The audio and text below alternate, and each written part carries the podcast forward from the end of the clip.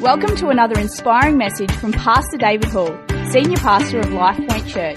For more information, visit our website on www.davidhall.com.au. I want to speak really talking about the idea of living a consistent life. Being people who are consistent. Paul talked to the believers in the Bible and he said, Don't be blown all around by every wind of doctrine, but be stable in your faith. And one of the reasons that we did a series on the foundations of faith was because part of living a life that's uncomplicated is being grounded in a thorough understanding of the truth of the Bible and that being alive on the inside of your heart and your life and in your memory. I will say this just as a side thought. Sometimes we can read the Bible and see something and it sort of bypasses our brain and we read it and go, yeah, that's good. And months later, when we start facing something, a scripture that we read and glossed over, although maybe it didn't land in our mind in a profound way, every time we read this, it lands in our spirit. And, uh, and it's amazing how God can just bring that to our memory. And and the truth is, I believe that a consistent life comes from living by the Word of God. A consistent life is the character and the nature of Jesus. And, and I want to talk firstly about a man in the Bible by the name of James. James, the half brother of Jesus, the biological son of both Joseph and Mary, he grew up with Jesus. And it's interesting that he never got saved, so to speak, while living with Jesus, while, while Jesus was alive. It wasn't until, although he was risen, it wasn't until he was risen. And somewhere, somewhere between the ascension of Christ and the, and the outpouring of the Holy Spirit, he came into a, into a saving relationship with Jesus Christ. Must be a bit strange giving your heart to your brother, you know? Yes, I give my life to you, bro. And, uh, but, but he did. He surrendered his life to Jesus Christ. And, and isn't it amazing that growing up being the half brother of Jesus, it's amazing that Jesus, in his consistency, in who he was, managed to live the kind of life that, when watched by a brother who didn't know God, that, that, that didn't necessarily embrace him as the Christ, watched this life, and there was nothing in the life of Jesus that put him off ever bowing his knee. I mean, Jesus must have been some kind of guy that even his brother would accept, yep, that's God. And you know, for me, that's a charge to us as Christians to make sure for our families that we're not living one thing in church and going home and being the devil with our mum and dad or with our brother and sister. Young people, when you come to youth, if God's touching you, make sure your parents know that God's touching you by the way you talk to them, by the way you live, and by the way you function. Because if we represent Jesus well, people are going to want to know what it is that has changed our heart and changed our life. Do you believe that tonight? And I want to have a look at this. And, and before I get too into the life of James, I want to just remind us of a couple of scriptures scriptures. Firstly, in Hebrews 13 8, the Bible says that Jesus Christ is the same yesterday, today, and forever. Malachi chapter 3, verse 6, God says, For I am the Lord, I do not change. Or if you're old school, I change not. But when you read this, the powerful thing about this is one of the absolute attributes of God is that God doesn't change. He is what we call immutable. Somebody say immutable. The word immutable means he doesn't change. What he did 2,000 years ago, he can and will do today. When he healed then, he heals now. When he delivered then, he delivers now. He hasn't suddenly changed. What he did do, he can do. What he did do, he wants to do because Jesus Christ doesn't change. Jesus is consistent. Jesus was always radical. He was crazy in some of the, he was unpredictable yet consistent. He never wavered in his testimony. His methods changed. One minute is he's, he's literally making mud by spitting in dirt, sticking it in people's eyes, getting them healed. And he didn't that wasn't the ministry that he did every other time. Another time a guy was blind, he didn't do that at all. He just said, your faith has made you well with Bartimaeus. Said he responded differently to the needs of people. He didn't always do things the same, so it wasn't about rigid routine, but he was consistent.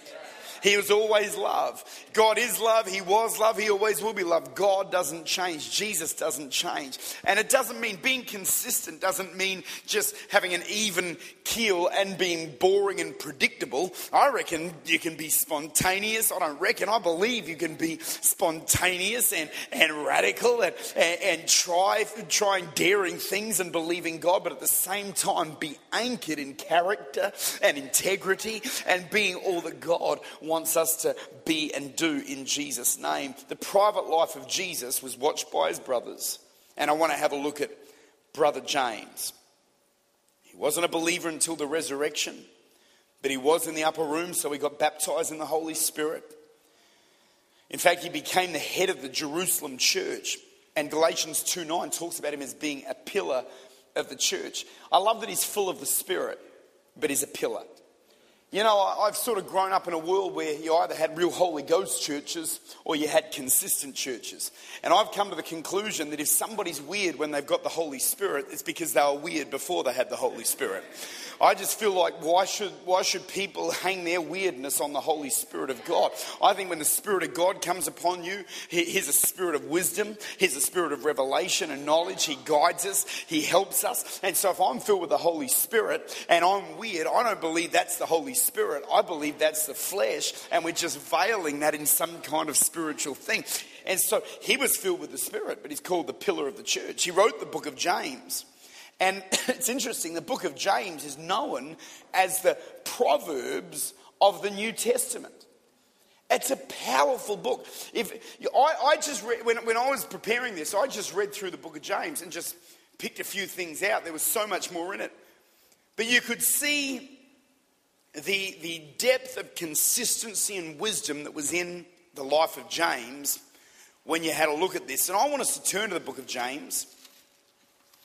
James is a tricky one to find, it's somewhere near the back. You'll find that the book of James is immediately after the book of Hebrews. It's a slightly bigger book, so if you find that, just keep going. Hebrews chapter 1 and verse 2 is a good, good read, but James. James chapter 1, verse 2 this is what James writes. He said, My brethren, my brothers, my people, count it all joy when you fall into various trials, knowing that the testing of your faith produces patience. But let patience have its perfect work, that you may be perfect and complete, lacking nothing. If any of you lacks wisdom, let him ask of God who gives to all liberally and without reproach, and it will be given to him. Let him ask in faith with no doubting. For he who doubts is like a wave of the sea driven and tossed by the wind. For let not that man suppose that he will receive anything from the Lord. He is a double minded man, unstable in all of his ways. I want to just show you, real quick, just a bit of a snapshot of this book, a thumbnail or a highlights reel, if you will. We see here James talks about consistency and double mindedness. In James 1:12 he says blessed is the man who endures temptation. He's talking about internal conviction.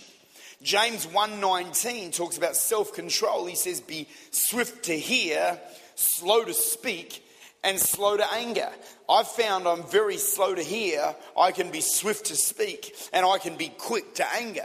Because when we're not people who, I'm not saying I can be, I'm saying we all can be, I'm quite amazing. With, with my levels of self control, it's unbelievable. I will say this he's, he's advocating overcoming double mindedness, being people of internal conviction, people of self-control. James 1:22 he says be doers of the word, not just hearers. In other words, walking the walk. James 17 to 20 he talks about faith without works is dead. He's talking about backing up your faith with action. Then he gets into in, in chapter 3 and verse 2 through 6 he starts talking about taming the tongue and how our tongue is this tiny rudder that turns a whole ship. I don't know about you, but I thank God that when he baptized me in the Holy Spirit, the thing that he took control of and I still need to bring under subjection is my tongue because I know that when I'm unruly with my mouth, I'm unruly in every area of my life. But when He has control of my mouth, He has control of my life. And can I tell you, we've got to look at some of that on a side note because I'm just building a picture, but we need to start speaking things into being by faith and declaring things, claiming the word of God, declaring it over our life, and realizing that when we speak the word of God, man, I feel the Holy Ghost on this. When we speak the word of God, things can begin to happen. See, words were never given to us for the sake of communication. The first time we ever see words in history used was for creation. Words create our life, they create what God wants to do in our life. And we need to start speaking over things and declaring things, speaking to sickness in the name of Jesus, speaking to problems in the name of Jesus, speaking life. Some of us are so negative. Some of us speak such terribly negative things and wonder why life isn't being what God's called it to be. We need, to sh- we need to have a shift in our mouth and begin to speak life in Jesus' name. I'm going to preach some of that stuff in the weeks to come. And, and that, was so, so he's talking about uh, the power of words and overcoming and having discipline in our mouth. Then he says in James 3.11, to bitter and sweet come from the same fountain, the same opening. In other words, he's saying you can't be both. He's saying be people of integrity. Then he says in James 4, verse 6, God resists the proud and gives grace to the humbled. He's talking about humility and overcoming pride. James 4 7, submit to God and resist the devil. He talks about submission to God. James 4 8, draw near to God and he'll draw near to you. Connecting with God. James 4:13, don't boast about tomorrow. In other words, don't talk things up. He's just an even-keeled guy. I just love this. He's saying, don't, don't talk things up. Don't count your chickens. Just Let's see what happens, and if it happens, rejoice. But don't, you know. And you know, the truth is, if you get saturated in James, there's wisdom and there's grace of God all through it. It'll nourish your soul. And, and then he says, James, James 5 7, be patient, brethren, until the coming of the Lord. It's talking about just being people of patience. James 5 9, don't grumble against one another. He said, don't bag each other behind their back. James 5:14, if anyone among you is sick, call the elders of the church he, he believes in teaching us to pursue pastoral care and pursue the miracle power of God. James 5:19 He who turns a sinner from the error of his way will save a soul from death. He's talking about evangelism.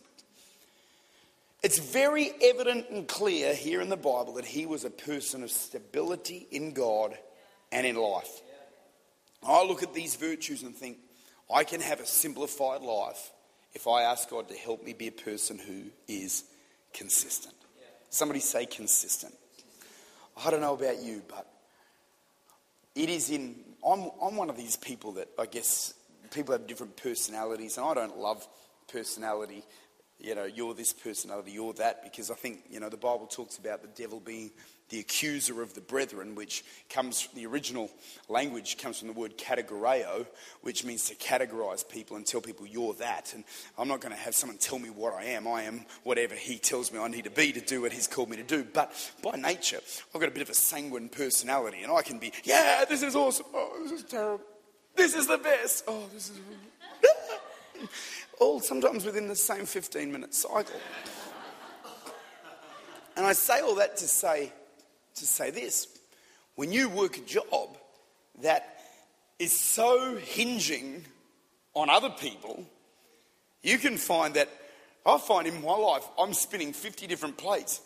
Most of them are spinning, but some of them are falling off. They're breaking, and I'm trying to keep that going, fixing that one, and, and making it all work. And the point that I'm trying to make is I have an obligation before God to hold my ground and be faithful to God, be consistent, and hold on to God. Because I don't know about you, I, I feel like, especially as Pentecostals, that you, you know, you don't want to be the one in your family that is the one that's living from miracle to miracle, from crisis to crisis. I want to be the person providing miracles for others and, and seeing victory for being consistent, consistent in my worship, consistent in my church attendance, consistent in my relationships. You know, I always find it a bit scary when somebody has the same, has a new best best friend every week. I, I always find that a, a, a, a symptom of something. I think, come on, no, I want to have the same friends for the long haul, serving God and seeing God do something. How do we become consistent?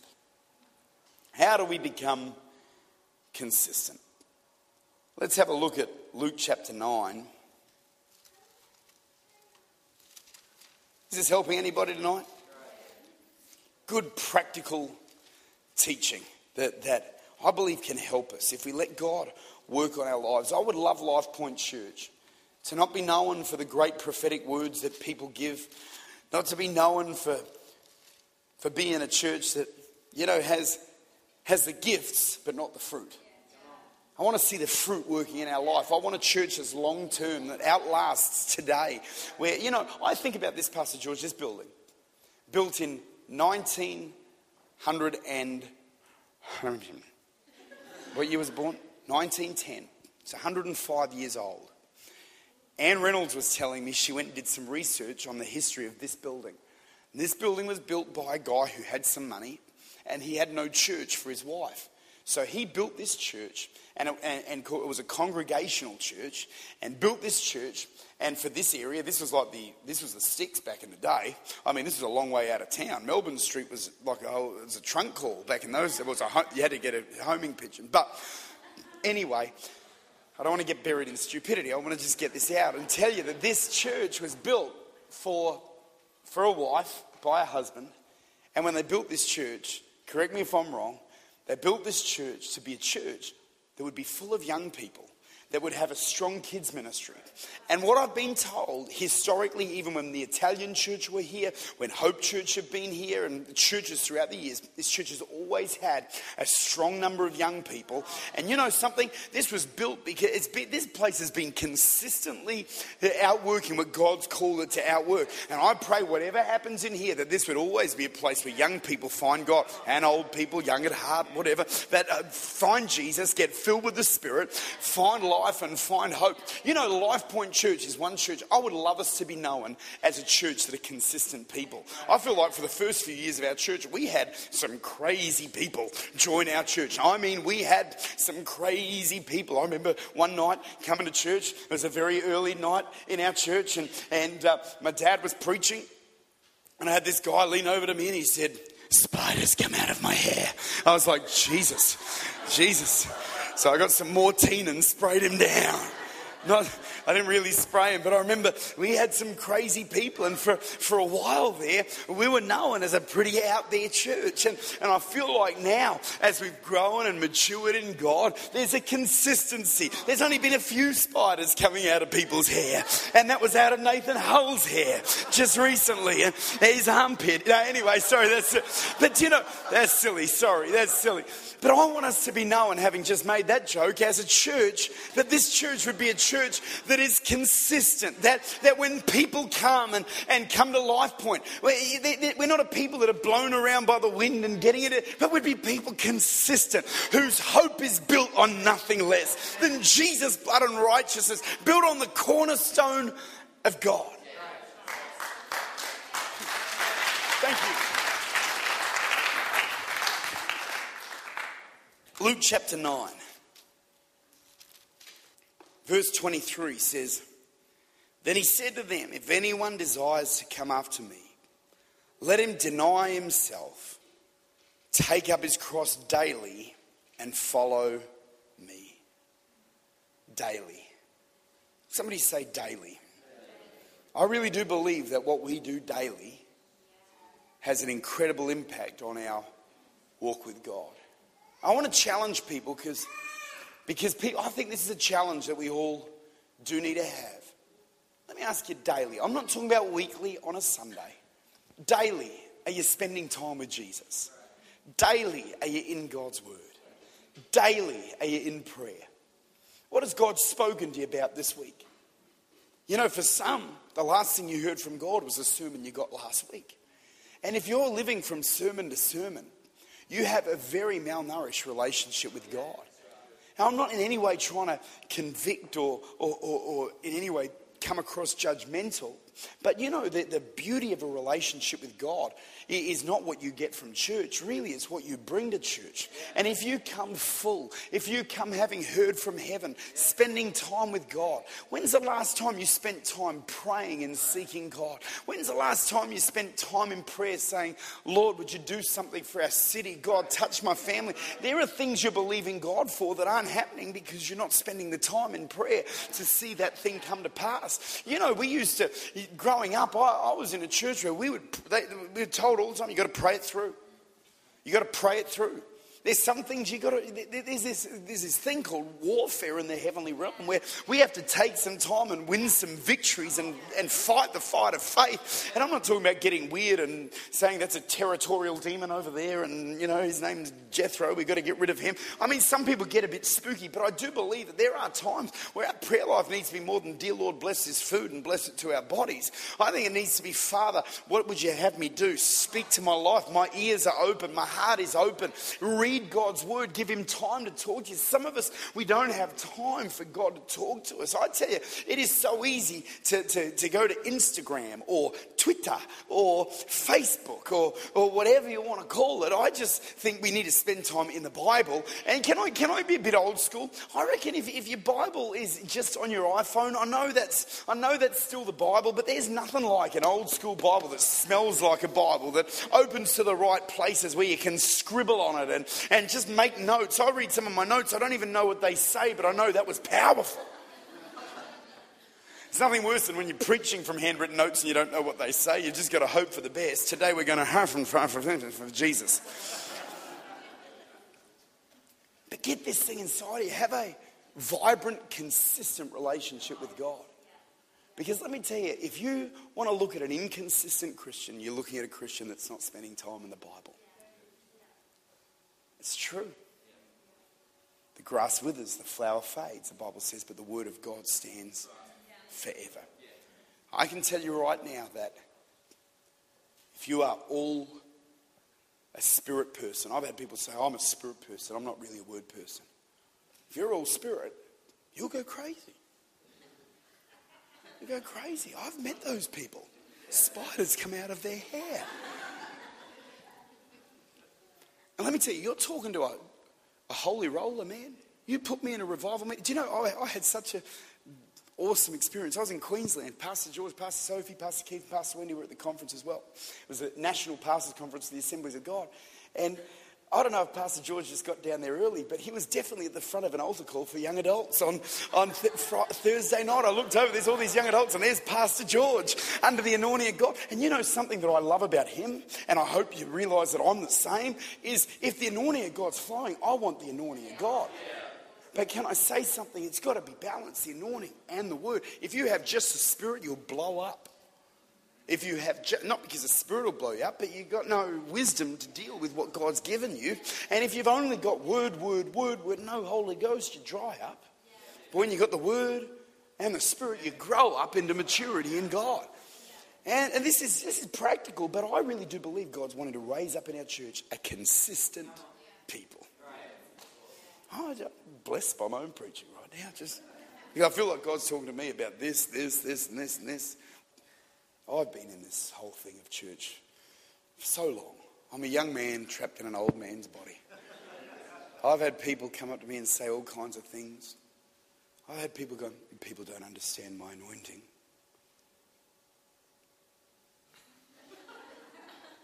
Well, why not?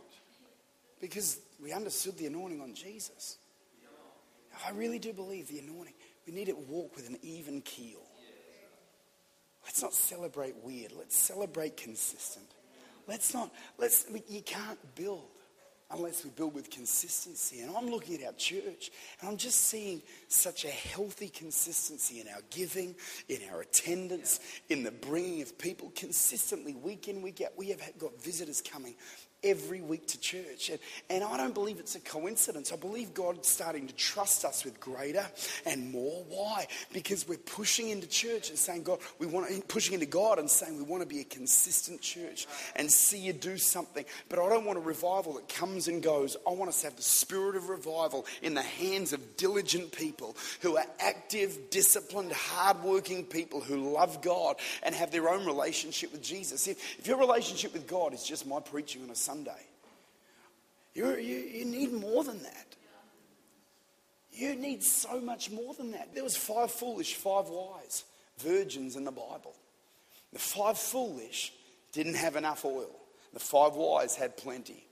And the five foolish wanted to borrow the oil from the five wise. And can I say, we can't live. What I'm giving you is borrowed oil. Sure, God will speak to you.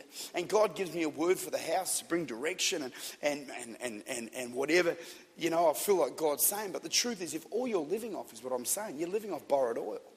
And I'm not saying God can't minister to you in church. I believe it's the primary place. But I am saying you've got to get your own oil.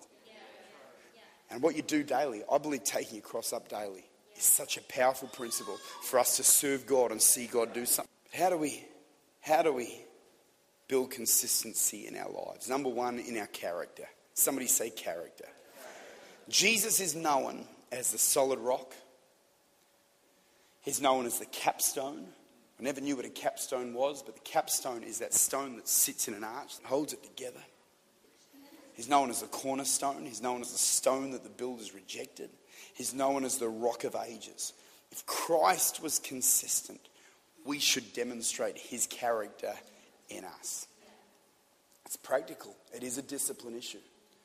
For some of us, the reason we didn't go to church this morning was because we went to bed at three o'clock. You know, I'm not, I'm not, you know, I'm just glad you're here, and that's not an issue. I'm not saying you have to come to every service, but I am saying let's not just live and sort of flow with whatever we want to do. Let's still be people who are disciplined in our walk with God and say, God, we want to do that. We build a life that's so busy and crazy, we do everything we want to do rather than having some structure in our life. Let me tell you, it'll help you. I'm not the most structured person. You ask any one of the staff. But at the end of the day, I know where my weaknesses fall and I know the strengths that I need to lean on. But I also still know that I have to be a person of integrity and get things done and be what God's called me to be. And I want to encourage you in this place. And let's be people who pursue and say, God, give me help to be consistent. Maybe your emotions are everywhere. Just hear there. Can I say, as a Christian, Let's not be moody. You know, there's nothing more confusing to me than someone who's up one week, yeah, whoa, up the back. The next week, yeah. You've got to come back and say, God, maybe it's a lot of this and not enough of this. Let's be consistent. In our relationships, number two, let's not be hot or cold and into someone, away from someone. Oh, they're great this week. Oh, they're idiots this week. Let's be consistent. Keep our friends. Treasure the people around. Can I say, if you've got a friend that says, you know what, I was thinking maybe you should work on this. Faithful are the wounds of a friend. Don't cut someone because they don't agree with you. Let iron sharpen iron. You'll become a better you. Some of my best friends have said to me, bang, and you're like, mm. all right. Forges something in you. If you're big enough to receive the wounds of a friend, you'll grow. Consistent. Somebody say consistency.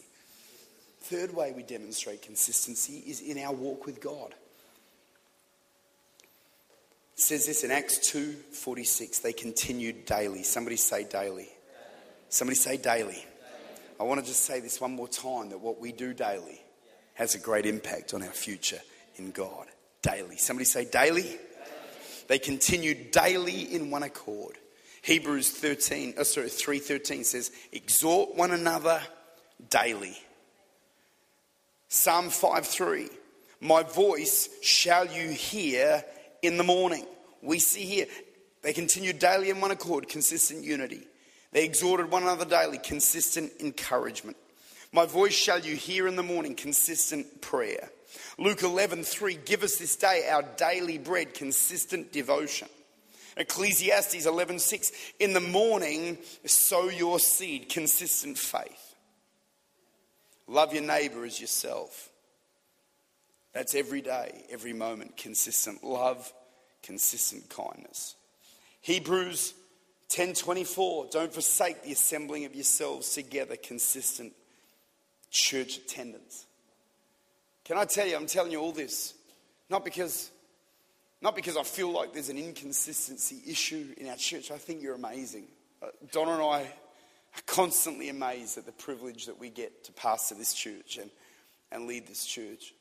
And maybe, but I say all that to say this that as a church, consistency is something we need to get into the soul of who we are as a church. That we are people who our, our Christian faith is consistent, our witness is consistent. You know, I used to growing up get all upset because my testimony was pathetic.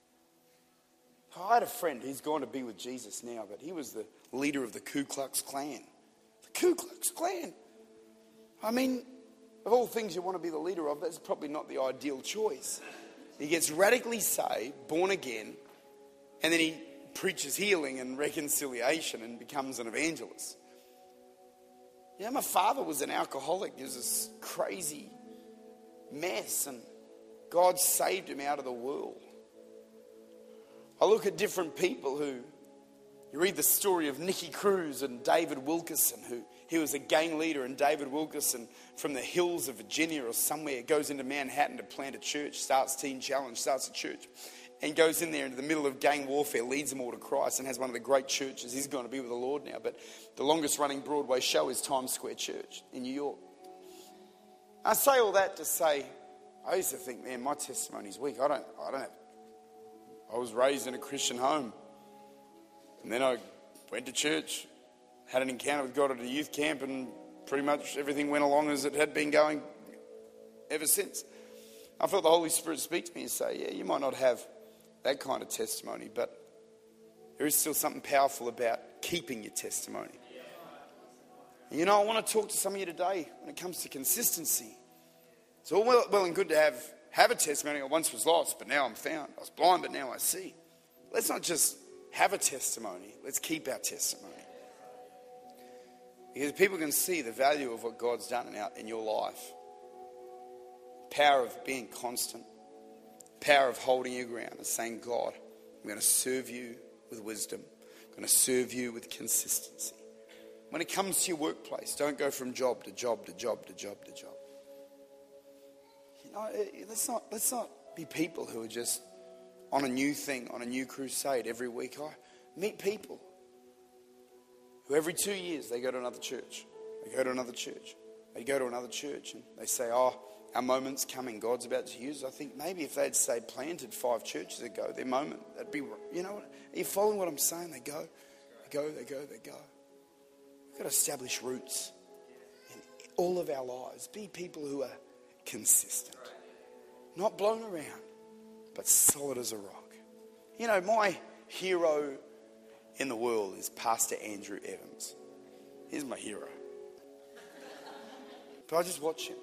That's what I've learned from him. Be consistent. I watched him at a prayer meeting one night. About a thousand people at this prayer meeting. And the band are going, rah, rah, rah, rah. Everyone's going, rah, rah, rah, rah, rah. He wasn't even in charge. He just walks up. My friend was running this prayer meeting and he says, Can I say something? And absolutely. So he gets up and he goes, What you're saying is wonderful. But why don't we take a minute and get our eyes on Jesus? Because he's the one we're talking to. Father in Jesus. And you felt that lift. But Andrew Evans is not the world's greatest orator. Why has he changed this state and this nation? Consistency.